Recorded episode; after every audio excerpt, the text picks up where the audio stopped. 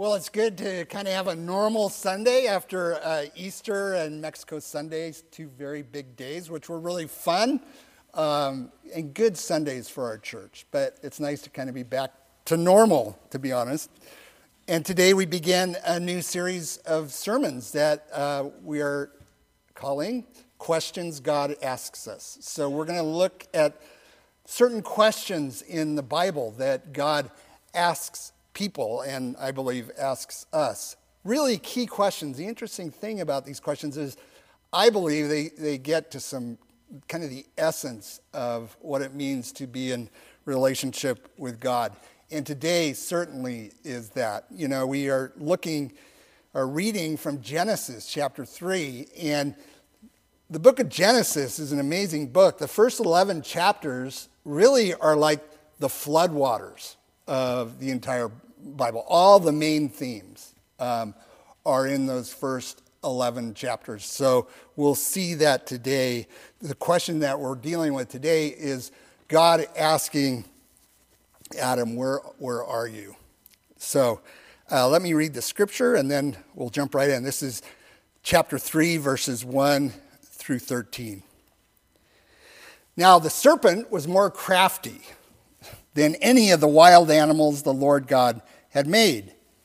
He said to the woman, Did God really say, You must not eat from any tree in the garden? The woman said to the serpent, We may eat fruit from the trees in the garden, but God did say, You must not eat fruit from the tree that is in the middle of the garden, and you must not touch it, or you will die. You will certainly not die. Don't you like my serp- serpent? I'm pretty good at being the serpent, I think. The serpent said to the woman, For God knows that when you eat of it, your eyes will be opened and you will be like God, knowing good and evil. When the woman saw that the fruit of the tree was good for food and pleasing to the eye, and also desirable for gaining wisdom, she took some of it and ate it. She also gave some to her husband who was with her, and he ate it. Then the eyes of both of them were opened, and they realized that they were naked. So they sewed fig leaves together and made coverings for themselves. Then the man and his wife heard the sound of the Lord God as he was walking in the garden in the cool of the day. And they hid from the Lord God among the trees of the garden. But the Lord called to the man, Where are you? And he answered, I heard you in the garden, and I was afraid because I was naked. So I hid. And he said, Who told you that you were naked? Have you eaten from the tree that I commanded you not to eat from? The man said, The woman. Some things never change, right? The old blame game right here. The woman you put here with me, she gave me some fruit from the tree, and I ate it. Then the Lord God said to the woman, What is this you have done? And the woman said, The serpent deceived me and I ate. God, we pray that you would uh, speak to us really clearly today from this great story. Um, help us to under, understand ourselves and help us to understand you and what you have for us. We pray these things in Christ's name. Amen. So I was at the gym. I was on the Stairmaster reading a book. And you know, either uh, using the Stairmaster or the stationary bag, that is some of my best time for thinking and reading.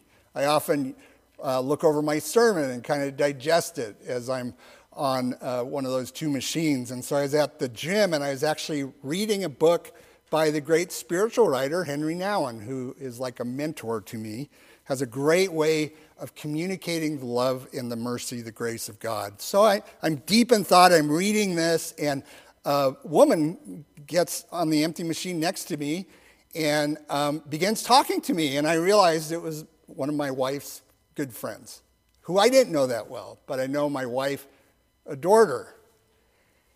And she said, I heard you're a pastor. And I said, Yeah, I am a pastor. And she began to tell me her story. And this was her story.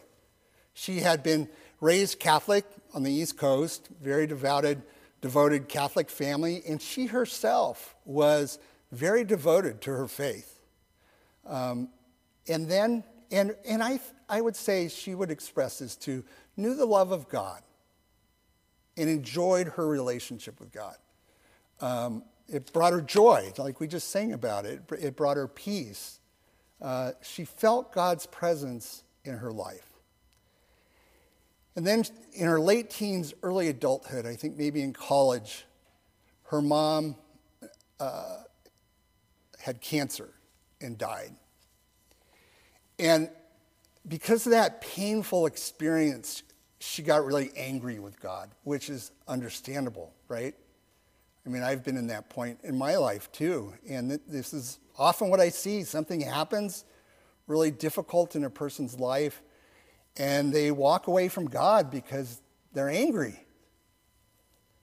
So it's understandable. But she had been away from God now, hiding from God for 20 years, and had begun to come to our church. And I taught a, a Bible study on uh, Tuesday mornings with young moms and she was in that Bible study and, and was, I think, reconsidering where she was in her spiritual journey. And I think she missed this companionship, this relationship that she had with God. And so she kind of talked to me about it. Where do I go? How do I do this? And I said, Well, you know, it's not so much you finding God, it's God finding you and you just being open. I said, what I would encourage you to do is be completely honest with God and pour out your heart and let Him know how you feel and what you've experienced. And then I took this book and I said, and then take this book and read it. and let's get together and talk about it. So I watched her over the, the next years. And, you know, the first few months of her journey eh, back at church and in this study, wow, every time she cried. Every time we sang a song, she cried. We'd get to a certain point of scripture, I'd make a certain point, and I could see her tearing up. And they weren't tears of sadness, I think they were tears of healing and of joy, and her relationship with God was restored. And she wasn't hiding any longer. This is the story of the Bible from right here, the third chapter, to the very, even before this, actually, from the very first page this is the story. It is of a God who created all things out of love and then is seeking, searching for his creation, his people, seeking to be in communion, in relationship with his people. That is the big story, the meta story and it, a lot of it, this story, is about the people hiding and running away from God. And we see this in this story today. The very first question that God asks is, Where are you? And how you hear that question is really important. If you hear it like, Where are you? kind of accusatory or condemning, then I think you're hearing it wrong. I think it's, Where are you, my son, my daughter? This is a, a really interesting story. There's so much in here.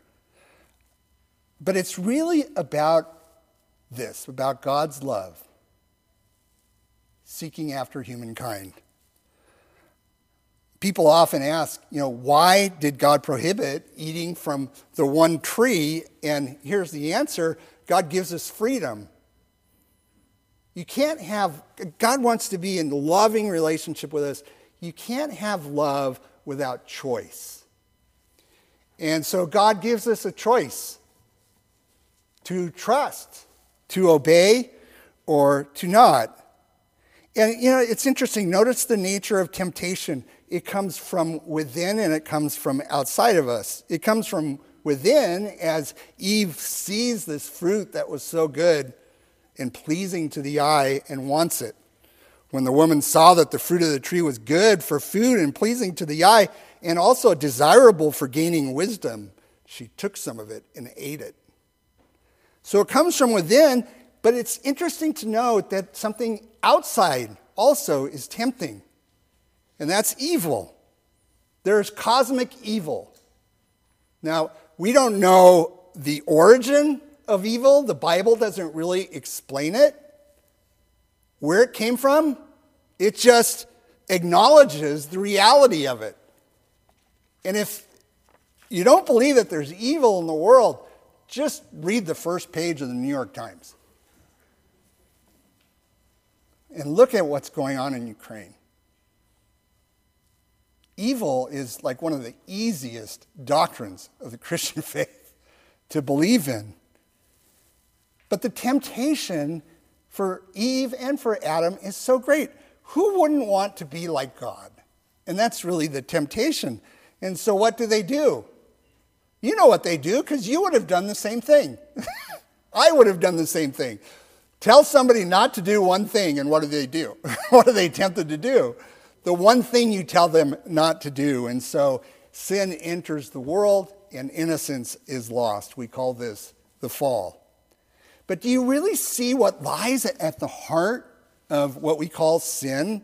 You know, oftentimes we think of it as being all the things that we do wrong, these little rules that we break, and really what it is, is it's not trusting God. This is the heart of it. We don't trust God that God is good and that God has good things for us. We think we know better. God is denying us something. I remember as a youth pastor, I, I think teenagers, Scott, you may know this, you better know this. It, it's so true. I think what's so hard for them is they think, wow, if I trust God, and this is for us too, if I trust God, God's going to rip me off. I'm not going to experience all the good things that life has for me if I trust God. And that's really at the heart of this. It's a basic distrust of God and God's love. And we look at Adam and Eve and we think, wow, here you are in paradise. You're in communion with God. You're in this beautiful place. Why in the world would you ever do something to destroy that? And yet we can look at our lives and think, man, God has given me so many good things. God is so good when we really look at our lives. Why would we distrust God? Why don't we trust God with every single bit of our life? And the consequences of this bad decision are tragic and far reaching, right? We've seen it for all of history now.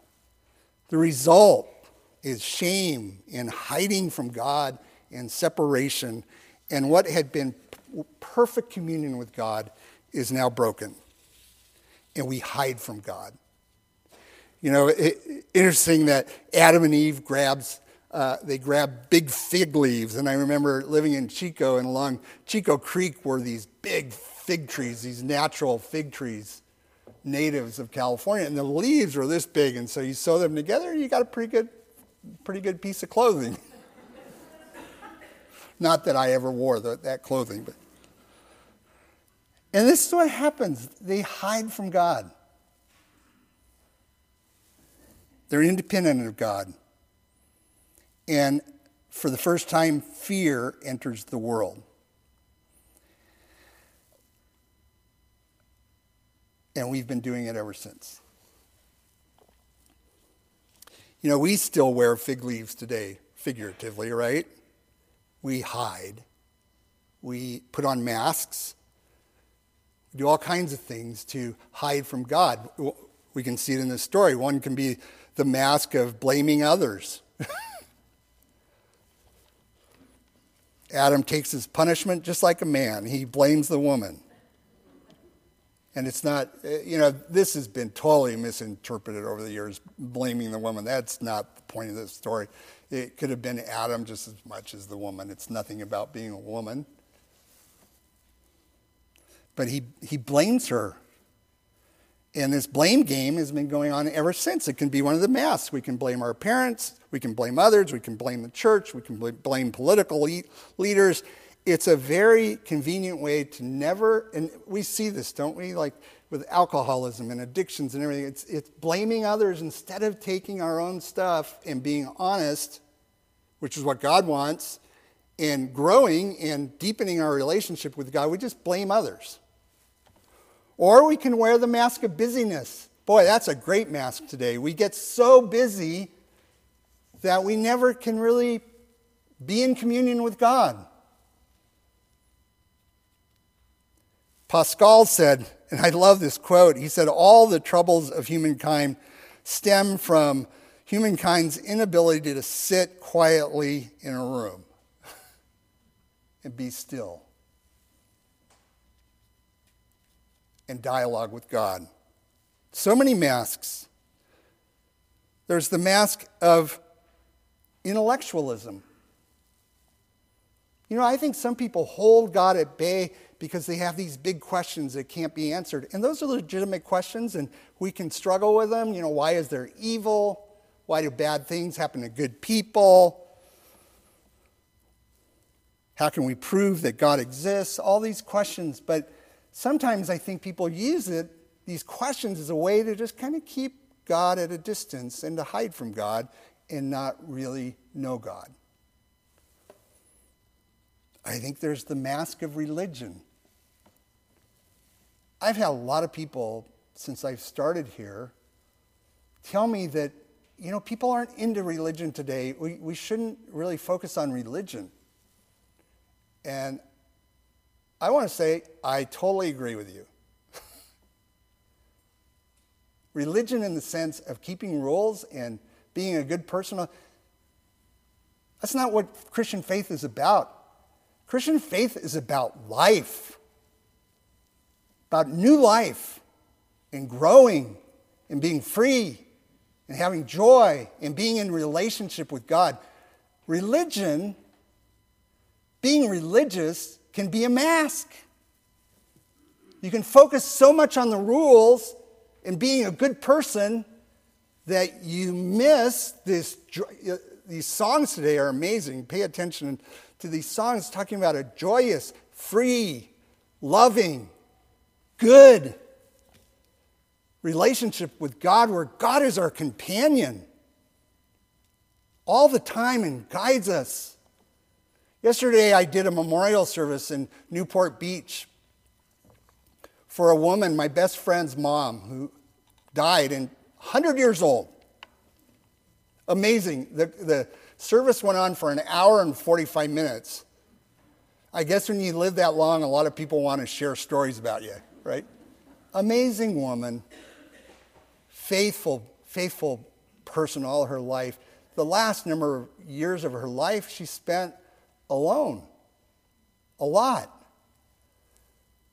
It was interesting to me that the songs, she was a musician. She, she played piano, led worship at First Presbyterian Church in Hollywood in its heyday. And she picked the songs that were to be played. She was communicating to us what, what she wanted us to hear, her, especially her grandkids, I think. and they were all about communion with God, about the love of God, about God as a companion, about abiding with God, being with God, dwelling with God, knowing God in that way, you know? And she wanted to communicate that. And I think she wasn't alone. And that's what happened. She spent so much time alone with God. She had this relationship that she really wanted to communicate. So, what God wants is this intimacy with us, this honest relationship, and not just with us, but with others. You know, it's so interesting to me that the thing that Jesus really had the harshest words about when he walked on the earth, what was it? It was hypocrisy, it was pretending, it was wearing masks and not being honest with who you are and who you are with God and who you are with other people. Pretending people have pretending relationships with God and with other people. And it seems to me what God wants is real, authentic relationship with Him and real, authentic relationships with other people.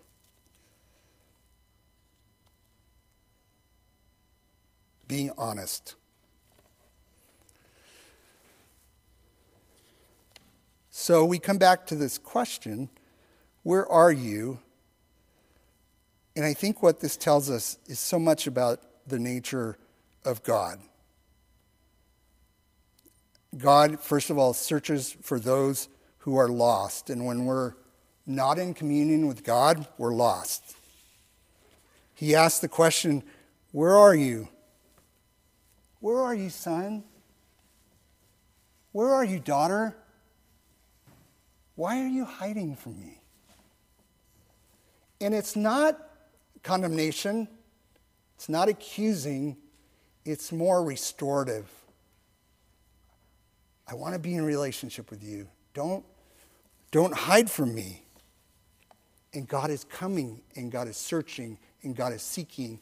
And this is the God we see throughout the Bible. Remember when we looked at this uh, in the parables of Jesus, probably first couple weeks I was here, Jesus said that God is like a shepherd who had a hundred sheep, and what? One runs off, and what does God do? God goes and seeks after this one sheep and looks and looks and looks and looks through the canyons, up the hills, keeps looking, never gives up.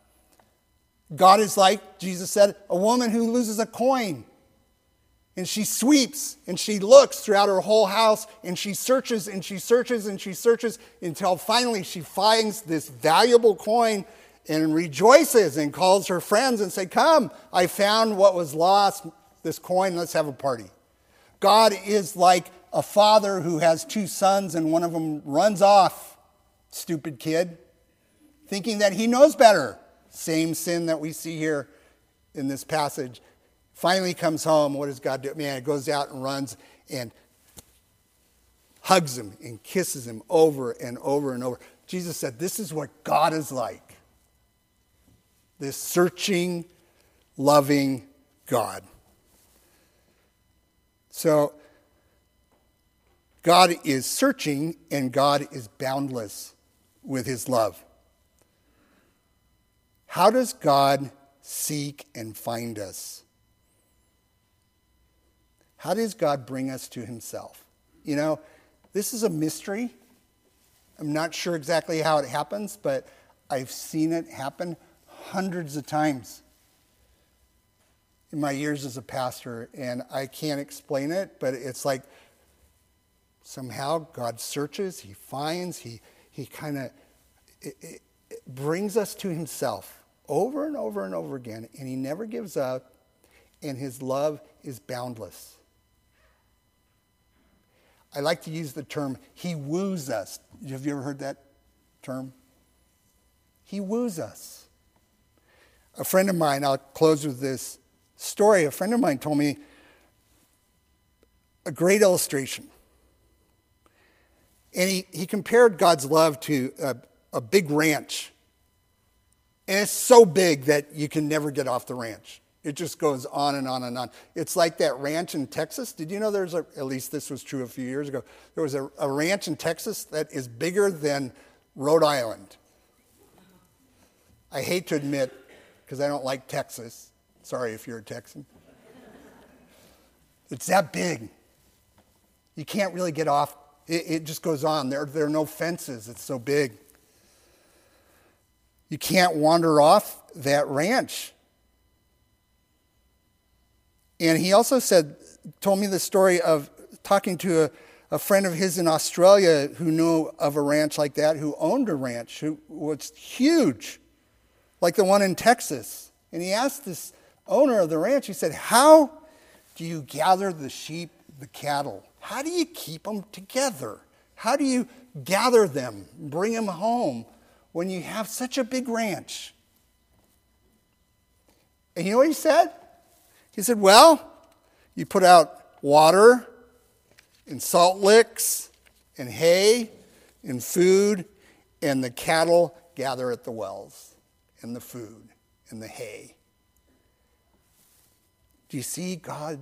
It's God's goodness, God's love that compels us. It melts our hearts and brings us back when we're when we've wandered. You know, I, I went through a hard time in my life. In, the tw- in my 20s, I went through a broken engagement. My, the house I grew up in burned down. I was on the roof trying to save it. Uh, I blew out my knee. I had to drop out of grad school because I just couldn't concentrate. You know, it's one of those times I felt like Job. The final thing was my beloved 68 VW bug, which I had just restored, was stolen in West Covina. And I remember sitting on the curb. It was one of those smoggy, hot LA days. And I just said, God, what is going on? And I was like, my friend, I said, you know, if this is what it means to be in relationship with God, forget it. I, and I wandered. And I was miserable the whole time I wandered. And then it was God's love. Knowing God's grace and love that and through God putting people in my life who communicated that to me, I came back. And there was one hymn, a verse to a great hymn that just means so much to me because I noticed this is it. This is the story. It's come thou fount of every blessing. And I haven't sang for a while, so you, you deserve it today. Have you ever noticed this, this verse? Oh, to grace how great a debtor daily I'm constrained to be. And this is it.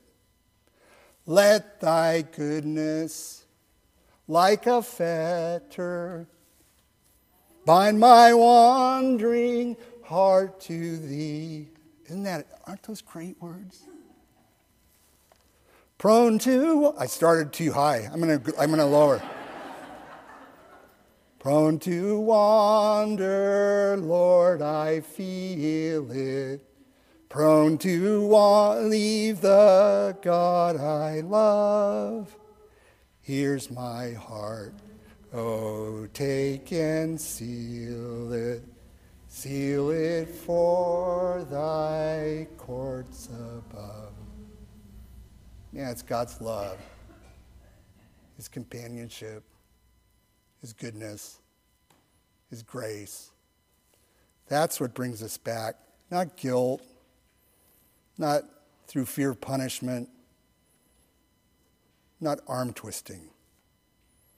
God keeps track of us and He keeps searching no matter how we hide. So the question today is the question to you where are you? Are you home? Have you been found? Are you enjoying the goodness, the, the, just the, the love of this companionship with God? Are you hiding behind religion? God is calling you. Where, where are you? He just wants to be with you in an honest relationship. And that's why He created us. Amen. God, we thank you for this amazing story, but most of all, we thank you for the companionship that we can have with you, the presence that you can be in our lives, that we can know you not just intellectually, but uh, as a good friend, as a Lord, as someone who guides us and, and helps us to live life to the fullest. Lord, may we be honest in our relationship with you. May we feel the freedom to pour out our, our fears, our anger, our hurt, our joys, our gratitude, whatever it may be, but may we have authentic, real, honest relationships with you. And may we know your love, and your companionship, and your presence every day. In Christ's name we pray. Amen.